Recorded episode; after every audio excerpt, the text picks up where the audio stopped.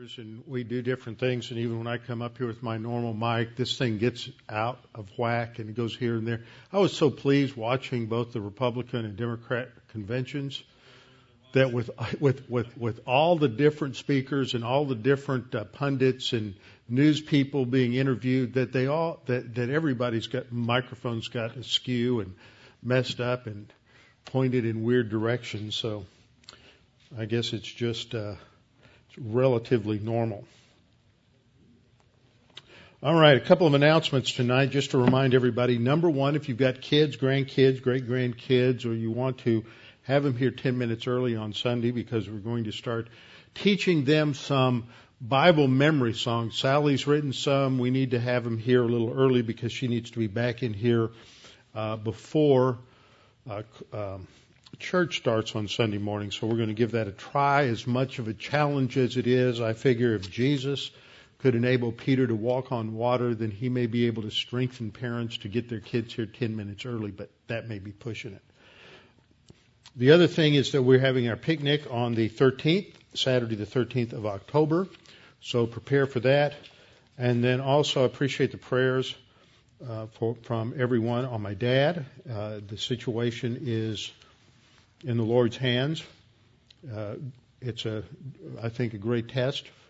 Is for each of us is growing old. I don't know whether it's the test is greater for those of us who are the caregivers, or those of us who are who are getting older, or, or both. But it, it's definitely a challenge. I've been uh, the Lord's been very gracious to me in providing some really good caregivers that are very helpful. And otherwise, I would uh, you'd probably be watching Jude tonight and more video on the way. But uh, so I'm very thankful for that. But he is uh, it's very difficult for him because he's got Alzheimer's, as most of you know, which means he really doesn't know why he's in the hospital, what's going on, why he has things sticking out of him. So he's constantly uh, pulling uh, needles and cords and vein, you know, whatever it is. He pulls it out and and he gets real combative and antagonistic and I went in the other morning, and the uh, the orderly was kind of laughing about it. He said, "Well, your dad looks like he was." We, he said, "We get a lot of people like that in here. They've got Alzheimer's. They were very independent. They got up. They did what they wanted to do most of their lives. Now they can't, and they're very frustrated."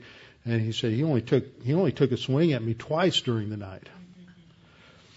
And uh, and he today they were trying to do a procedure this afternoon, and he's kicking at them with his good leg and things like that. So it and they can't do the procedure. So pray that uh, that he can calm down, get some sleep tonight, and that he'll be in a, at least a frame of mind where uh, we can explain to him. Of course, neither Army, who takes helps take care of him, nor I were down there this afternoon when they tried this. So, and even when we're there, sometimes it doesn't do any good. So you need to pray that he'll be calm, but you need to pray that I'll be calm. I don't want to have to bail the pastor out for patricide tomorrow.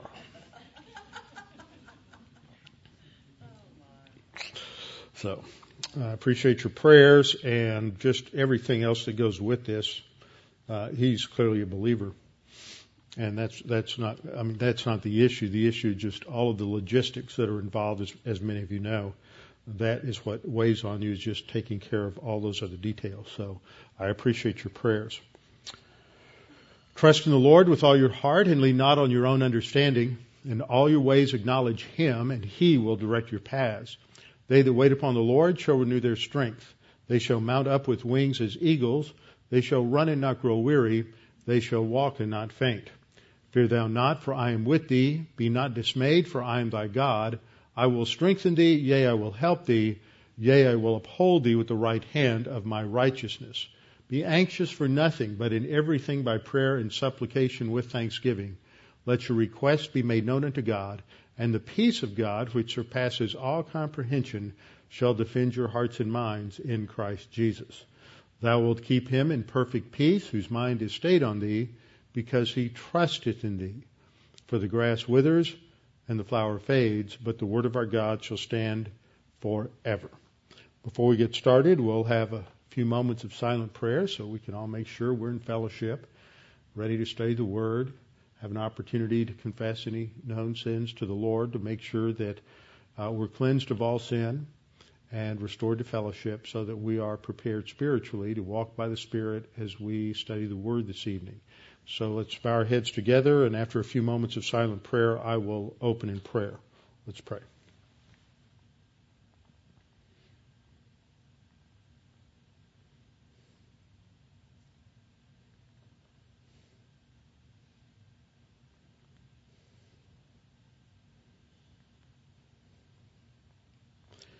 Oh, Father, we are so thankful that we have you to come to in times of difficulty, challenges, trouble, always learning to trust in you, rely upon you, walk moment by moment in dependence upon you as we exercise the faith rest drill. Father, we pray for many in this congregation who face similar circumstances to the one I'm going through as they are caregivers dealing with either elderly parents or spouses who have uh, health problems and taking care of them. We pray for sustenance for them, provision for them. Father, we're just thankful that we have you to um, come to, to hold on to, to recognize that there is a plan and a purpose, even though we may not understand it, and that we can relax in your provision and in your care. As the scripture says, we are to cast our care upon you because you care for us. Father, we pray that as we study your word today, we might be reminded again of your grace and of your goodness to us, that it's not up to us. It's not based on our strength or our goodness or righteousness, but on uh, your grace and the righteousness of Christ, his substitutionary death on the cross for us as he pays the penalty for our sins. And thus, all we need to do is trust in him and him alone. We pray that as we study this evening, we might be strengthened and encouraged as your grace was so evident in your work in the life of Saul of Tarsus. We pray this in Christ's name. Amen. Open your Bibles to Acts chapter 9.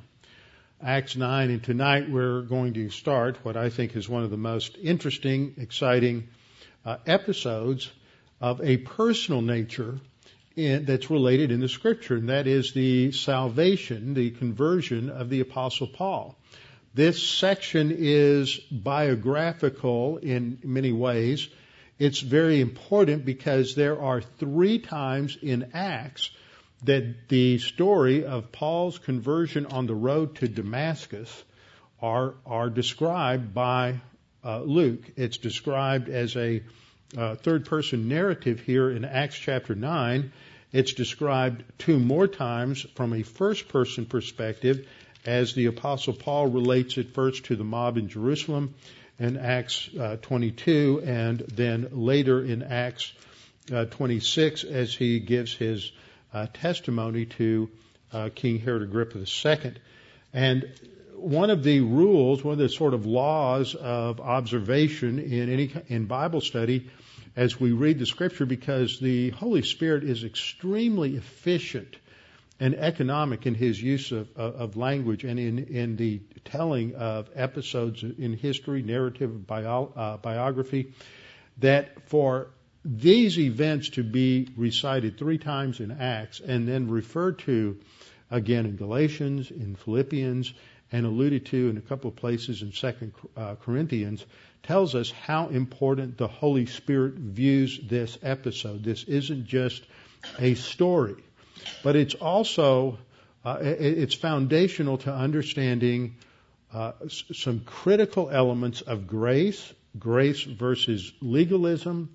It's important for understanding the power of God in transforming the thinking and then the life of an individual as we see this radical transformation that takes place in the person of the of Saul of Tarsus, who becomes known in history as the Apostle Paul. And it's important for us to understand the, that the supernatural and miraculous nature of his conversion, number one, and of the revelation that God gives him, which becomes the foundation for much of the New Testament, much of doctrinal teaching in the New Testament.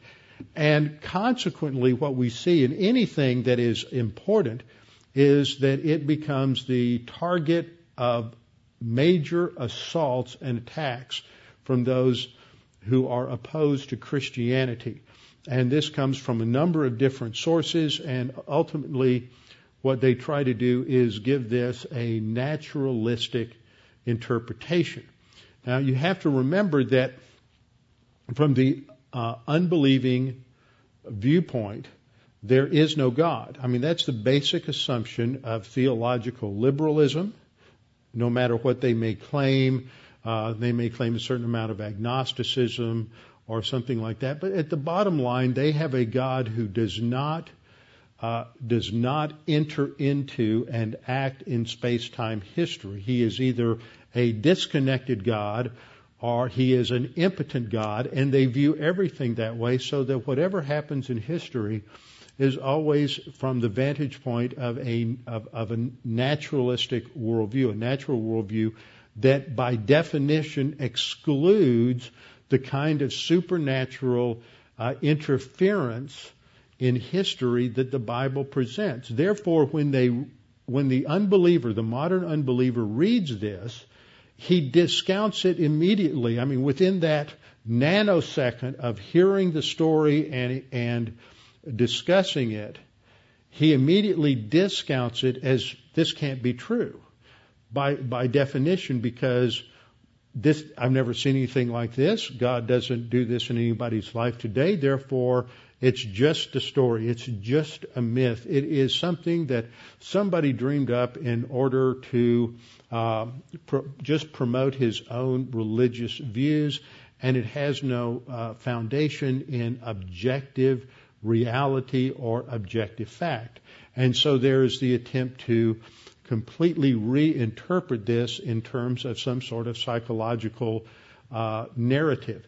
And this is something that if you have children or grandchildren that they will be hit with if they go to any kind of schooling, whether it's in junior high, high school, probably even elementary school, or especially in uh, university. This is how uh, religion is presented. There's no distinction between any of these religions, and so I've, I've uh, titled this uh, Saul to Paul: Psychological Break, Psychotic Break, or Psychological Delusion, or Divine Revelation of Grace.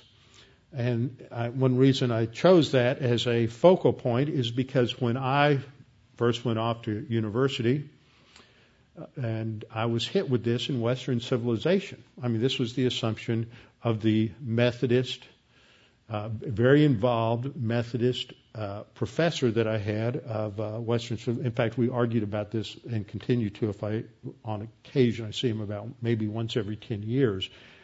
Uh, but that's his presupposition. He's Methodist, but he's liberal, and that's the assumption of liberalism: is that of liberal theology is that God does not enter into human history and do these things. And you can try to talk to somebody with that kind of assumption till you're blue in the face.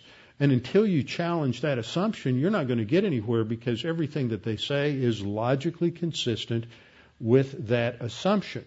And if you start trying to argue facts and history and details like that uh, without dealing with that underlying assumption, then we really don't uh, don't get anywhere at all.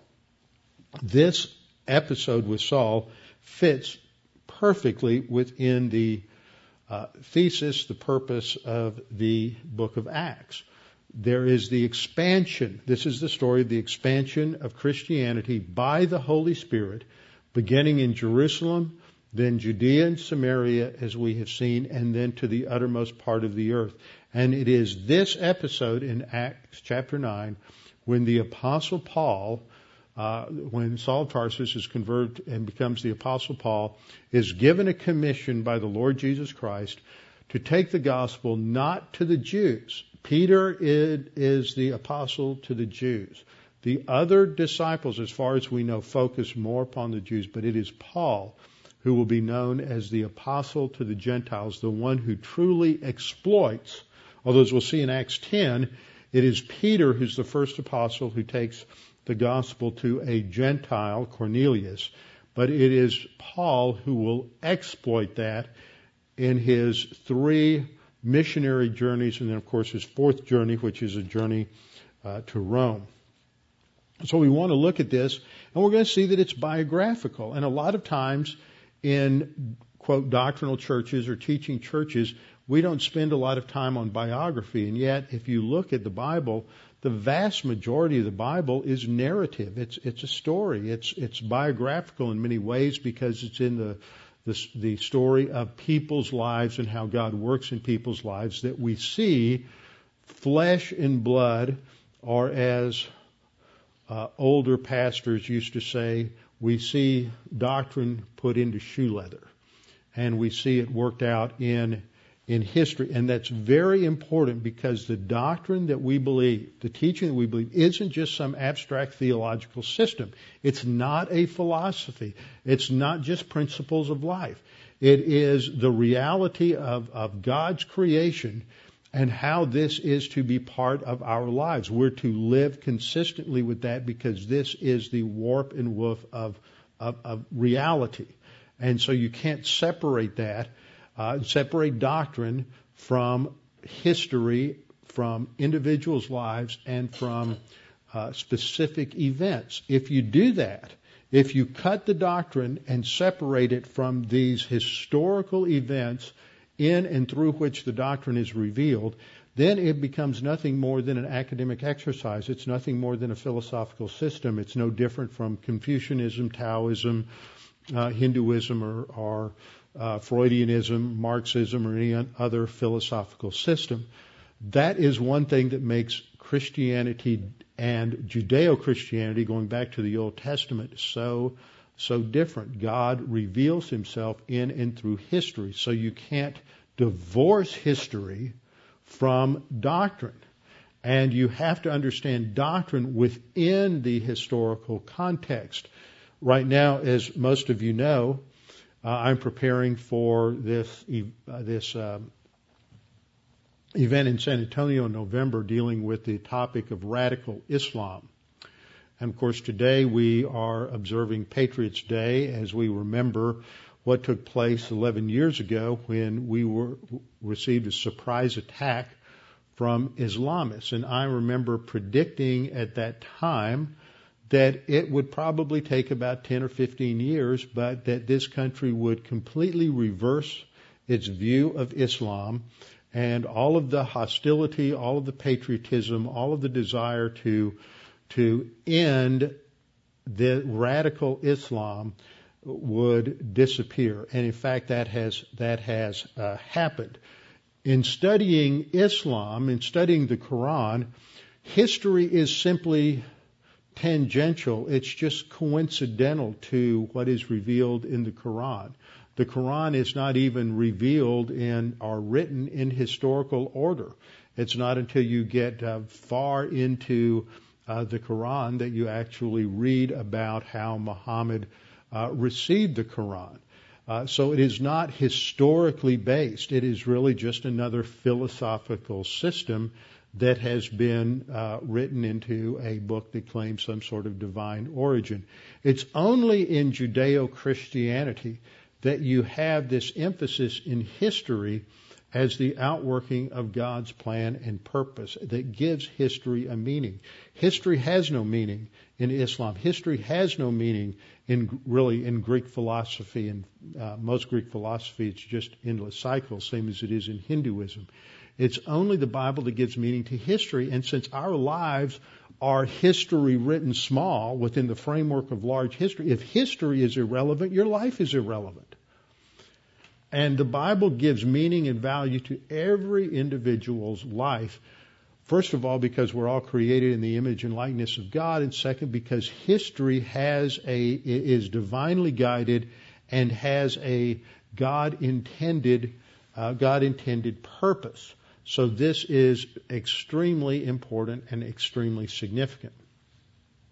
Now, I just mentioned the fact that today's Patriot Day, and we have this situation that occurs today related to Islam. Political correctness is, is basically the suicide weapon that Western civilization has chosen. Political correctness is destroying and will destroy, if it is not stopped, and I don't think it will be, that will destroy Western civilization because it is a mask that we have chosen to put on in order to avoid looking at reality as it is. Political correctness has redefined many issues in life so that we can't do certain things or talk about certain things because if we do, it's going to offend somebody. And one of the great social sins today is that we may do something that offends somebody. Well, I'm sorry, but anything any of us does is bound to offend somebody, and the Word of God and the cross of Christ is certainly offensive to a large segment of of people in this world. But today was a perfect example. A perfect example. I don't know how many of you read the news today, but this morning, halfway around the world in Cairo, a bunch of uh, radicals and uh, uh, ne'er do wells and pawns of Islamists in Cairo uh, breached the security of the United States Embassy and took, tore down the U.S. flag, attempted to raise a black flag on which was written uh, the basic uh, saying of, um, of Islam: "There is only one God. Uh, there's no God but Allah, and uh, Muhammad is His messenger." Uh, they were prevented from raising that flag, but uh, they were acting allegedly in response to uh, some incident in uh, in the West where, or in the United States, where somebody had burned a Quran, and and so they're expressing all of this outrage that they have been so offended, and see what happens is they operate on this extreme reaction, and they've been so intimidated the West that we basically got a bunch of wimps, wimpy politicians and wimpy people in the military and wimpy people leading countries who, oh, we're so sorry. They're doing, they're operating just the opposite of the way they should. What they should be saying is that your very existence as the worshiper of this idol stone in Mecca is an offense to everybody else, and you either shut up about it or we're going to nuke it. And that's how we should be. But we don't have the guts to do it. We don't have the guts to stand up to it. And so for the last 10 years, what we have seen is that in Europe, in one country after another, the political leadership in those countries have allowed uh, the expansion of these uh, Islamic ghettos, basically, these enclaves to develop within their countries where now their their local British police, French police, Norwegian police, Dutch police won't even go into these areas. These areas in France and in England have been given almost an independent uh, capability and identification to run their subculture, their Islamic subculture, according to Sharia law and people are afraid to stand up to them. And not only that, but you have people who have succumbed to the, the liberal notions uh, that are part of political correctness that identify multi, uh, multiculturalism, that all cultures are equally good. Let me tell you something. You, I can't understand why a liberal thinks all cultures are equally good, and on the one hand, he's defending an Islamic culture who wants to uh, capitally execute every homosexual or every woman that uh, doesn't wear a hijab. And then on the other hand, they're going to march against uh, evangelical Christians and march against Washington because they're not going to allow uh, same-sex marriage or they don't like same-sex marriage. I mean, this is just absolute ethical, legal, political schizophrenia. It's not even schizophrenia. It's just they're divorced from reality uh, completely divorced from reality. And they have our politicians in Washington absolutely cowering over over the the political correctness uh, of of liberals, and nobody wants to. And unless we get somebody who's got the the guts to stand up to uh, this Islamic radicalism, and it really isn't radicalism. We have done such a disservice from President Bush coming out and saying Islam is a religion of peace. That shows an absolute ignorance of Islam. Islam is a religion of peace only for those who are in the house or domain of Islam, the house of peace, the Dar es Salaam. And, and for those who are outside, they're called the house of war. Violence is for them to convert them to, to Islam. And failure, ignorance to un- understand this is living in this fantasy world that has been created by the leadership of this world, academic leadership, political leadership, military leadership, and we are afraid to, to identify that, that Islam at its very core, if you are, are the people of the book and you interpret that book literally at face value, the same way you would, ident- you would interpret uh, uh, instructions from the IRS or a letter from a girlfriend when you're 16 years old or something like that. If you're if you're interpreting that at face value literally, then you believe that uh, you as a Muslim should take over the world by violence. Not all of those who believe that would affirm and would go along with terrorism. But in the United States, we've become so distorted in our viewpoint, so so divorced from reality that we just focus on terrorism, which is about which is less than 10% of those who are the literal uh, believers in in the Quran. And so, as a result of that, uh, we're focusing on just one minor element, and this whole other element is allowed to just flourish and to grow. And uh, we better wake up here in Houston, Texas. I've heard this from several uh, extremely knowledgeable sources. One is an old friend of mine who was uh, with Houston Police Department and was the liaison officer with the uh, with the FBI and their counterterrorism task force uh, back in the 90s for about 15 years. He had that that position. Also from a local congressman that Houston has one of the most radicalized Muslim communities in the country. It's not as bad as Michigan, but it is bad. And if you don't know this, we have, uh, there, if you drive down um, Allen Parkway, down there by the Federal Reserve Bank building, there's a large uh, vacant area there, and that is going to be the site of a mosque that will be built there. And when it's built, it will be the largest mosque in the United States. We have an Islamic training center right over here. The, these people are the enemy of West, the self-declared enemy of Western civilization, and we have to take them at their word. But, but oh, that's not politically correct. There are so many wonderful Muslims. We can't separate nice personality from evil beliefs, and so as a result, all of the, what we hear with all the patriotism is just a veneer.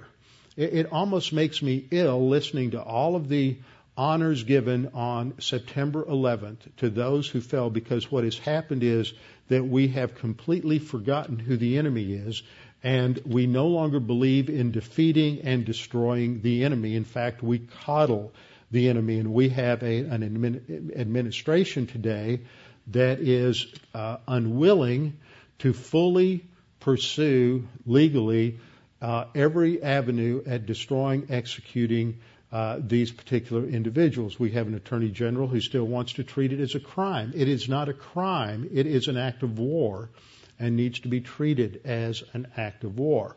But we no longer believe that there are absolutes. We've gotten, we've succumbed to just pure relativism. And this is the same kind of thing, pulling us back into Acts chapter 9 now. This is the same kind of thing that we see in these misinterpretations of Christianity is that, oh, there's no such thing as a, as a real absolute. And that is one of the dividing points between a biblical worldview or divine viewpoint and human viewpoint. Human viewpoint says that man is the center of everything and man determines ultimate reality. Divine viewpoint says God determines ultimate reality and everything operates according to his uh, manual of instruction and his manual based on the fact that he is the creator of all things. And anyone who is not worshiping the God of Abraham, Isaac, and Jacob through Jesus Christ who died on the cross for us is an idolater to the greatest degree.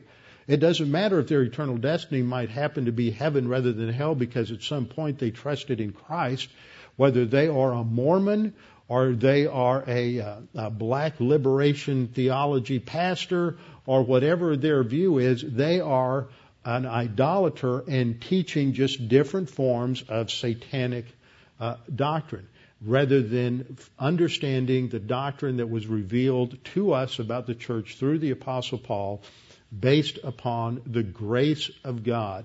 And so understanding the life of Paul that is centered in this event is so uh, so very important. And sadly, many Christians, many um, many young people are never exposed to the to the biography of Paul in Scripture. And it, it on all these doctrines that we that we see that are taught in the Scripture, as we will see tonight and next week, are grounded in what happens in the life of Paul as God reveals it to him. You can't divorce, uh, while that doctrine is true apart from Paul, it is revealed in and through Paul. And again and again and again, he returns back to this, these events in Acts chapter 9. So what I want to do tonight and possibly going into next week is to review uh, what goes on. Just get the history, just get the narrative down, what actually happened and who's involved uh, in all of this.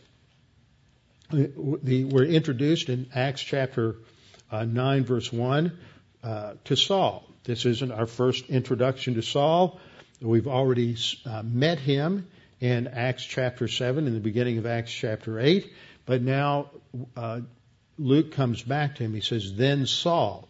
See, he's been talking about what happened in the expansion of the gospel to the Samaritans and to the Ethiopian eunuch uh, from uh, chapter 8, verse 4 uh, on, because in Acts 4 there was a persecution that developed in Jerusalem. And so the disciples were scattered, and but in their scattering, they're proclaiming, they're evangelizing, which is the word that is used there in Acts 8 4 they're scattered everywhere, preaching the word, that is, evangelizing uh, through the word of God.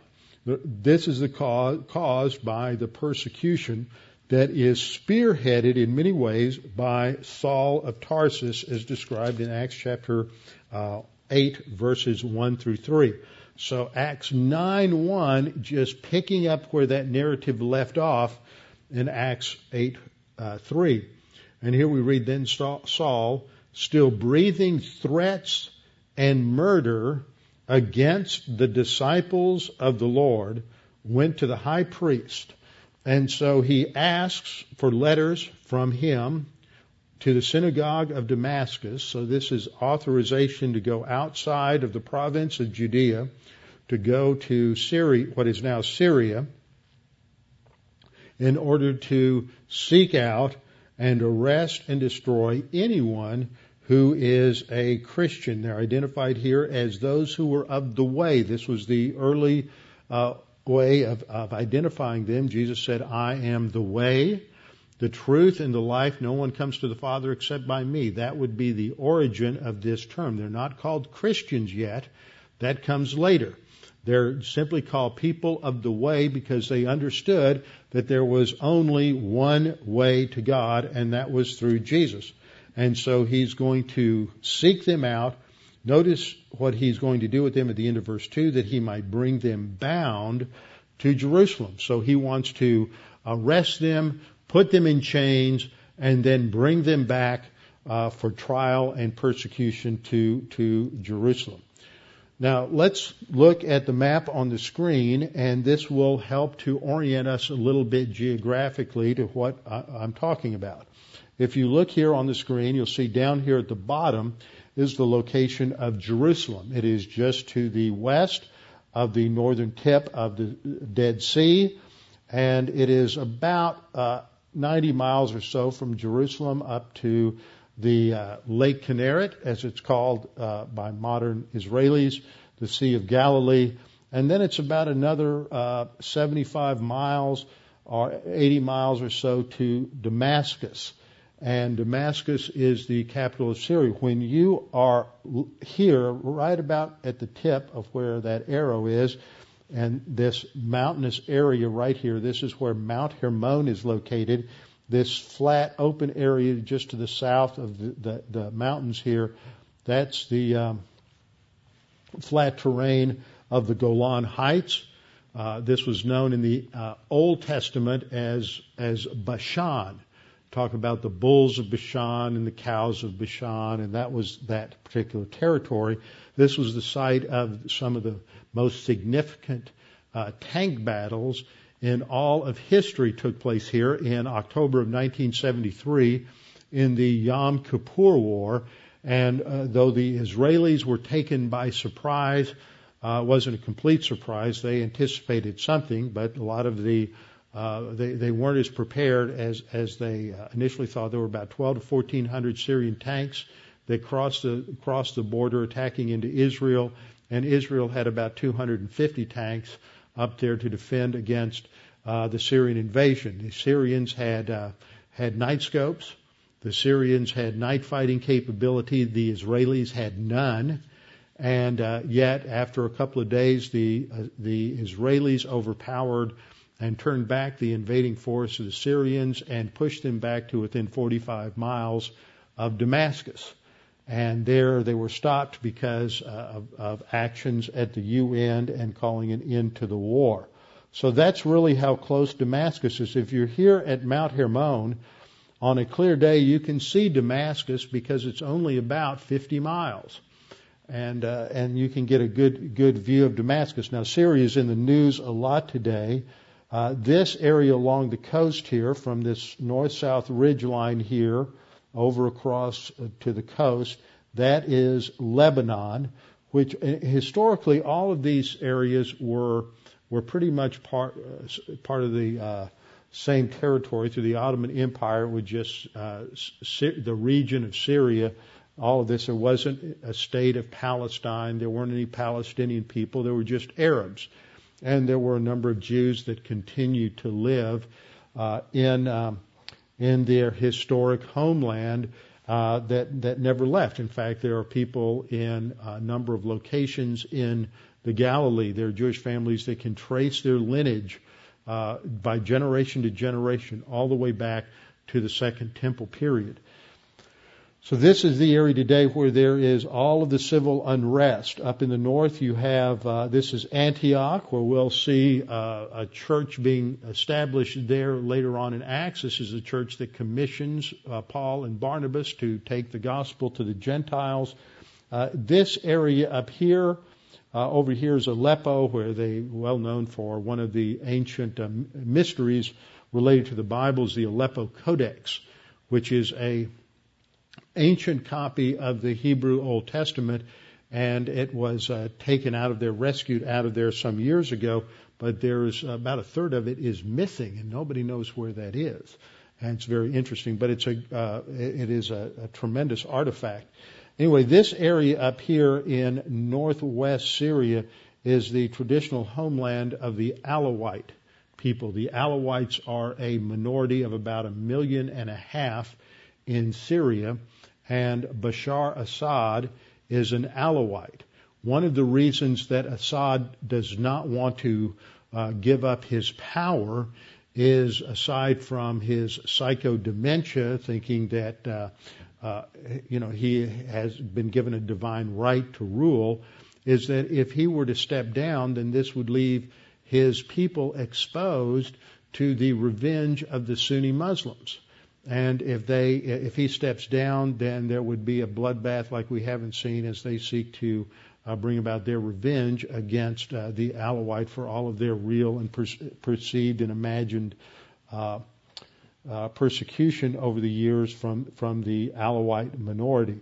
Uh, it's interesting from 1924 until 19, I think it was 33 or 34 there was actually an independent Alawite nation. They had their own post office, they minted their own money, uh, they had their own police force, and it wasn't until 34 when the French forced the Alawites and a couple of other minority groups that had had a sovereign territory to merge together into modern Syria, which was just a sort of a, a hodgepodge of different groups that didn't uh, have a natural unifying factor. You had the Druze, you had Syrian uh, Christians. You also had uh, the Alawites, which would go back to a, a, sect that split off from Islam in the uh, uh about 1000 AD, and the Muslims and the Alawites just hate each other. They despise each other, and that's been going on for over a thousand years. So that's that's all going on in this land that was the birthplace in many ways of the Gentile church as it expanded out of Syria. So that there has traditionally, until recently, been a large representation of Christians in Syria, in Damascus, in Aleppo, in Antioch. But over the last uh, 10 or 20 years, and especially the last 10 years, uh, due to the rise uh, or the impact of more uh, more is, Islamism, uh, this has uh, seriously shrunk. Now, what happened just this last week is that this is Turkey, modern Turkey up here uh, along the Mediterranean, and the border continues across uh, the the uh, to the east. that's their northern border until it comes to Iraq, and then on their southern border down here, you have the kingdom of Jordan, which you see this is designated as the Arabian desert. And this southern border here is the kingdom of Jordan. Last Wednesday, kingdom of Jordan and Turkey closed their borders to Syrian refugees. How many of y'all heard that on the news? Now we were too concerned about the Democratic Party, party, and uh, and, and Charlotte. So we didn't hear that. So what happens if you are a Druze or if you are a Christian and you're under persecution or you're just a, a Syrian who wants to get out of the way of all this violence? Where do you go? You can you can't go to Turkey now. You can't go to Lebanon. You can go to either Iraq or, or, or Israel. What kind of pressure does that put on the Israeli government? trying to. What happens if all of a sudden you get 5,000 refu- Syrian refugees show up on your on the uh, Israeli border right here, right right about here, wanting to co- come over and escape into into Israel? Do you stop them? What do you think the world's going to think of you if you try to stop them? Oh, it's it's an interesting world in which we live. But that's the modern modern situation, modern circumstance, and we're concerned about what happened 2,000 years ago with uh, Saul Tarsus. But this locates you geographically. All of this happened in this in this particular in this particular vicinity. And so Paul is going to relate to us something about who he is and what happened. He, he journeys to Damascus. And then starting in verse 3, he tells us what happened on the road to Damascus. But before we get into that, I want to look at some of the other places where he talks about this because we ought to identify uh, this man, Saul of Tarsus. Who is he? Where did he come from?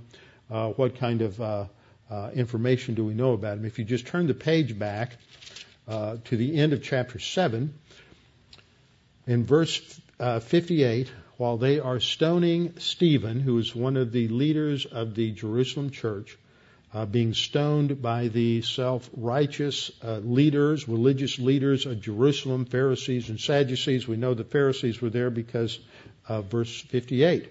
They cast him out of the city, that is, uh, Stephen, and stoned him. And the witnesses laid down their clothes. The witnesses were those who also had to pick up the stones to stone him the witnesses laid down their clothes at the feet of a young man named Saul.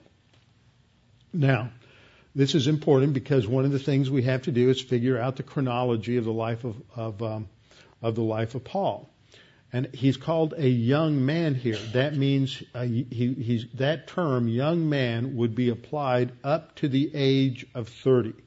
So we know that he's no older than 30 at this point, and he's probably not younger than 20.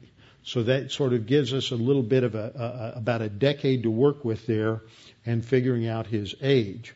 Now, if we uh, go into the first part of chapter 8, we read, Now Saul was consenting to his death.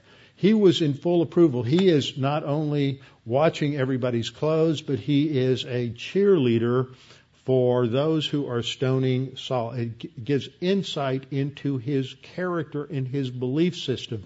He is uh, one of the strongest advocates for Pharisaical Judaism at this time. He is, if uh, history ha- is accurate, and there is some suggestion from uh, a couple of extra biblical writers that he his name was expunged from uh, Talmud sources, Mishnah sources, but he was the number one disciple trainee of Gamaliel, who in this generation was the greatest uh, rabbinical teacher of his day. In fact, he was, Gamaliel II was one of the greatest uh, rabbis of all the generations and was the grandson of the great, one of the greatest rabbis in Judaism, uh, Rabbi Hillel.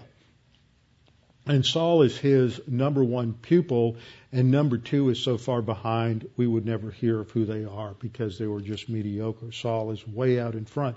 So this is a picture of a man who is passionate about what he believes. It is a picture of a man who is so committed to what he believes that when there is a challenge to that belief system, he is willing to take the initiative to physically persecute, assault, arrest, and execute for blasphemy those who opposed him. So this is his viewpoint. And he's constrained to the death, and as a result of this particular time, we're told in verse 1 that a great persecution arose against the church which was at Jerusalem.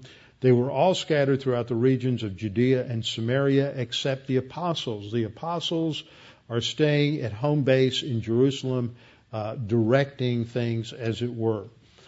And devout men, we're told, verse 2, carried Stephen to his burial, made great lamentation over him. And as for Saul, verse 3, he made havoc of the church. He created chaos. He is seeking out where they meet. He is breaking in on their meetings. He is arresting uh, Christians. He is taking them before tribunals. He is putting them in chains.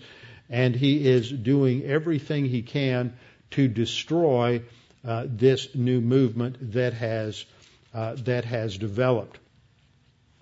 As we look at, at his age, uh, just as a little little more information, if the crucifixion of Christ occurred in AD 33, then this event took place probably no uh, no earlier than two years later. So this is would have taken place about 35 AD.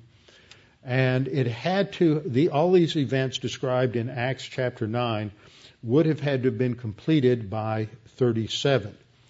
The reason we say that is that in 2 Corinthians 11, verses 32 and 33, we're told that when Paul escaped from Damascus, so he's going to go on this trip to Damascus, on the way to Damascus, he's confronted by the Lord Jesus Christ in a vision. That is when he converts and trusts in Christ as Savior. Then he will spend three years in Damascus. He takes a brief hiatus out into the Arabian desert. And as we see from, from the um, map here, here's Damascus, here's the Arabian desert. He didn't have far to go. He just went, had to go five, ten miles out into uh, the wilderness where he could be alone and rethink things. He's not out there very long. He's in Damascus for three years. We're told that uh, in 2 Corinthians 11, 32 and 33, that at the time Damascus was still under the rule of King Aretas II, who was a Nabatean. Their uh, capital city was down in uh, Petra, down south, and he died in AD 40. So these events had to take place, his conversion had to take place at least three years before King Aretas Aretas died. So that means that the events on the road to Damascus occurred between 35 and 37. Uh, rabbinic tradition meant that Paul would have, under normal circumstances, that he would have moved to Jerusalem to begin his rabbinic studies under Gamaliel when he was uh, probably 13 or 14, just after he was bar mitzvahed. If we assume the youngest uh, age that uh, occurs here, uh, that he would be 20 when this takes place in AD 35. That would mean that he would have moved to, um, uh, that he would have been born about 15 AD and moved to Jerusalem about 28 or so. at the outset he would have uh, uh, moved, if he was, let's say, 30 and 34, then he would have been born about 4, and he would have moved to Jerusalem about 14 AD. So somewhere between 14 AD and 28 is when he moves to Jerusalem. Now, that's fascinating. That means that at the very least, Saul of Tarsus is living as a student of Gamaliel in Jerusalem between 28 and 35 AD. Now think about that. Who keeps coming into Jerusalem during those years? Jesus. So he would not have been ignorant of Jesus of Nazareth. We're not told anything about that, but I think it is uh, not uh, beyond the realm of le- legitimate speculation. And I don't mean, well, just making something up, but I think that it, lo- the logical conclusion from just looking at the time is that Saul of Tarsus would have been in Jerusalem during all of the events related to the life and ministry of Jesus in Jerusalem. He would have been fully aware of everything uh, that was going on leading up to the crucifixion, death, burial, resurrection of Jesus, and the events afterwards. And what happens is he is hostile to all of this. If you had met Paul or Saul of Tarsus any day up until the day that Jesus appeared to him on the road to Damascus, if you had met him 15 minutes earlier, you would have been convinced that he's a lost cause. This guy is a religious rabble rouser. He's operating on religious arrogance, on steroids. If anybody is to, is hostile to Jesus and Christianity, it's the Apostle Paul. If I can say anybody's never going to respond to the gospel, it's going to be Paul. And look what happens. See, you and I never have any right to ever think that somebody we've been witnessing to is not ever going to be be responsive to the gospel because we don't know how long it will take before the Holy Spirit makes it really clear to them and they finally see the light, metaphorically, as Paul saw the light uh, literally. So he would have been in Jerusalem during all of the events related to the to the end of uh, Jesus' life. Now, what we know about Paul is that he was born in Tarsus. And I left this on the map. I have the largest map, but here's Tarsus up here in southeastern Asia Minor in the uh, region of Cilicia. It's a port city. It's on a major trade route. It was had a major population uh, in South Central Asia Minor. So there's a lot of affluence there based on trade. He's from a family that has a business, a commercial enterprise, and that is that they are tent makers. That doesn't mean that that Paul's mom and dad just sat around the back of the house and sewed together leather skins to make tents.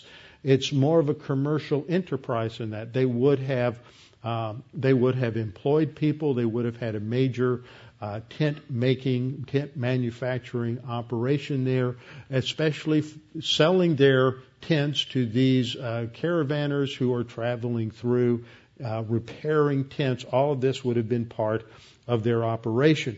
It's evident from the fact that, that his family has a Roman citizenship that would not have been inexpensive, that they were in the upper echelons of, of society and privilege, and that they were uh, they were fairly wealthy. Also, the fact that Paul was they were able to afford to send Paul to Jerusalem for his rabbinical training also speaks of the fact that they were uh, economically um, economically strong.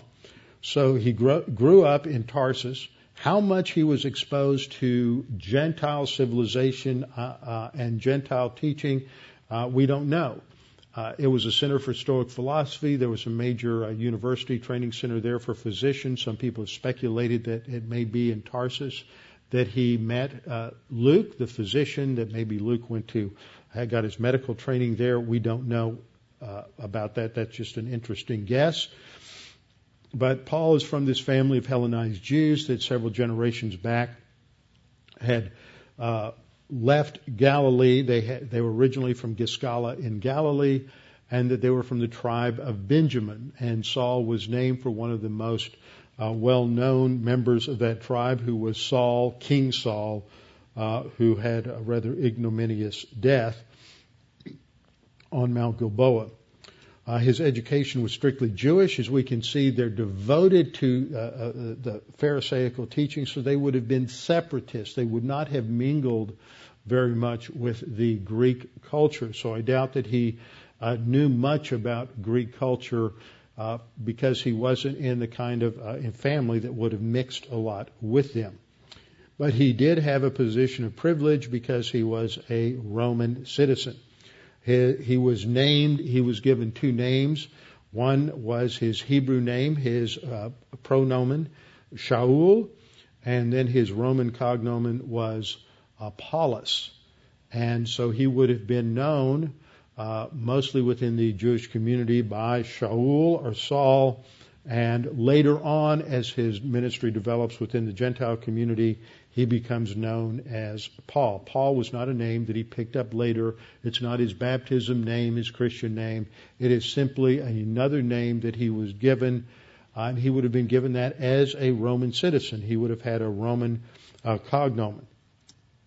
In Philippians 3, verses 5 and 6, he tells us a little bit about his family background. He says that he was circumcised the eighth day.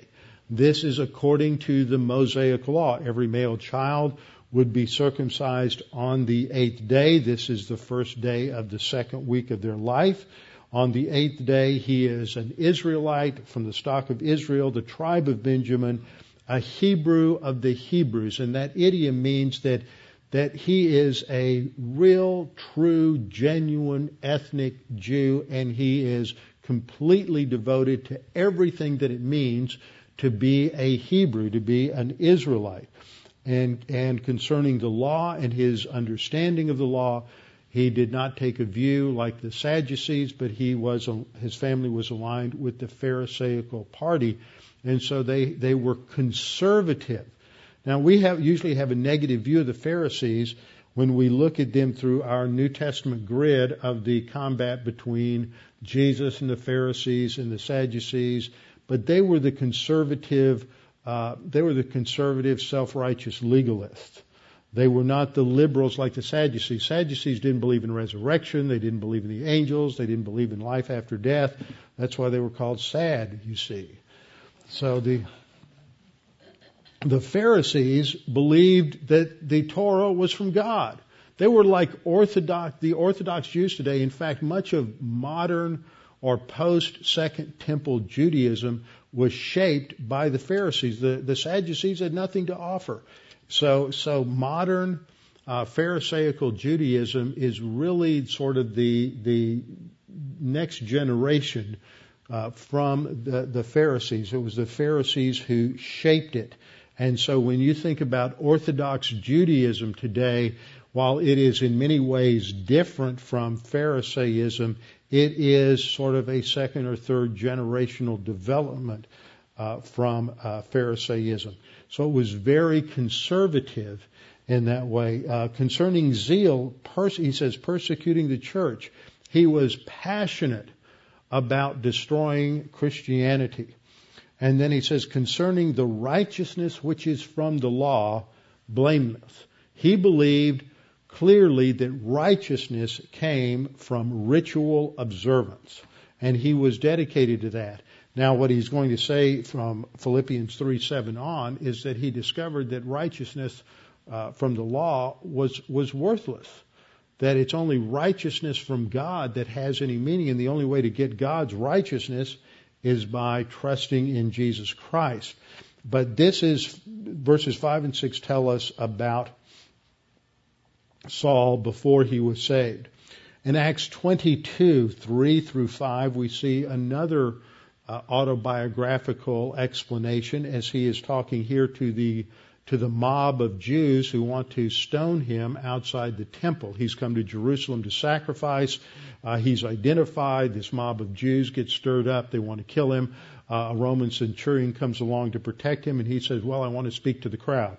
So he's going to uh, give this this speech, and so he gives his testimony to this hostile crowd, and he says, "I'm indeed a Jew, born in Tar- Tarsus of Cilicia, but brought up in this city at the feet of Gamaliel." Taught according to the strictness of our father's law and was zealous toward God as you all are today. Once again, this whole concept of zeal, just think of it as, as passion on steroids and he is completely dedicated, passionate, devoted to the uh, application and spread of the Mosaic Law. And then he says, I persecuted the way to the death. So again, Luke says he was he he, he was breathing mur- threats and murder. Here he says, I persecuted to the death. So he is a murderer. He is causing and bringing about the death of Christians just because uh, they had believed Jesus was the Messiah. He says this included binding and delivering into prison both men and women. And then he call, he says, and the high priest will bear witness to this, as well as all the council of the elders, that would be the Sanhedrin, from whom I also received letters to the brethren, and went to Damascus to bring in chains even those who were there uh, to Jerusalem to be punished. So again, he is stating that he was he, he was the poster child of Second Temple Judaism. If you wanted to be uh, the greatest, most devoted uh, Jew in that period, the, the model uh, Jew was the Apostle Paul. But then something happened. He was confronted on the road to Damascus by Jesus Christ. And, and we have to understand who he was before he was saved to realize nobody makes this kind of 180 degree shift because, just be, out of some kind of psychotic break or dementia or uh, just because they had um, some sort of uh, guilt complex over all of the people that they had brought uh, to death, but that, that, that this is a radical change that goes to the very core of his being. And it could only happen because something truly did take place on the road to Damascus. He didn't just have some, uh, he just didn't wipe out over a guilt complex. And he describes it this way in Galatians 1. He says, For I neither received it from man, it wasn't a human being that gave me the, this, this information, nor was I taught it. He didn't get it from one of the disciples but it came through the revelation of Jesus Christ. And then he says, For you heard of my former conduct in Judaism, how I persecuted the church of God beyond measure and tried to destroy it. And I advanced in Judaism beyond many of my contemporaries in my own nation, being more exceedingly zealous or passionate for the traditions of my father. But when it pleased God who separated me from my mother's womb and called me through grace, he certainly didn't deserve to be saved. He was guilty of heinous sins and crimes against humanity, and yet he is saved and forgiven by God because of what Christ did on the cross. That is the gospel. It's not based on who we are, what we do. It's based on who Jesus Christ and what he did. So Paul, more than anyone, he calls himself the chief of sinners. No one can say they're more guilty than he. But he understands that, that whether you're a little bit guilty or a lot guilty, we're all under the same condemnation. It's not that you've only killed one person and he killed 10 million people. Doesn't matter. It's all the death penalty. And so he emphasizes that it is God who calls us through the gospel of grace. Now we'll come back next time to get into some more of the details, but this is the starting point of what transforms Christianity and transforms Saul's life and should transform our lives. Father, we thank you for this opportunity to study these things and to recognize your grace, that it's not based on who we are, no matter how relative our goodness may be, it's never good enough. It is only the righteousness of Christ that gives us a basis for salvation and standing before you. This is what Saul learned. This is what we have learned. And we pray that you would continue to challenge us with our understanding of how much we owe you because we've done nothing on our own. And we pray this in Christ's name. Amen.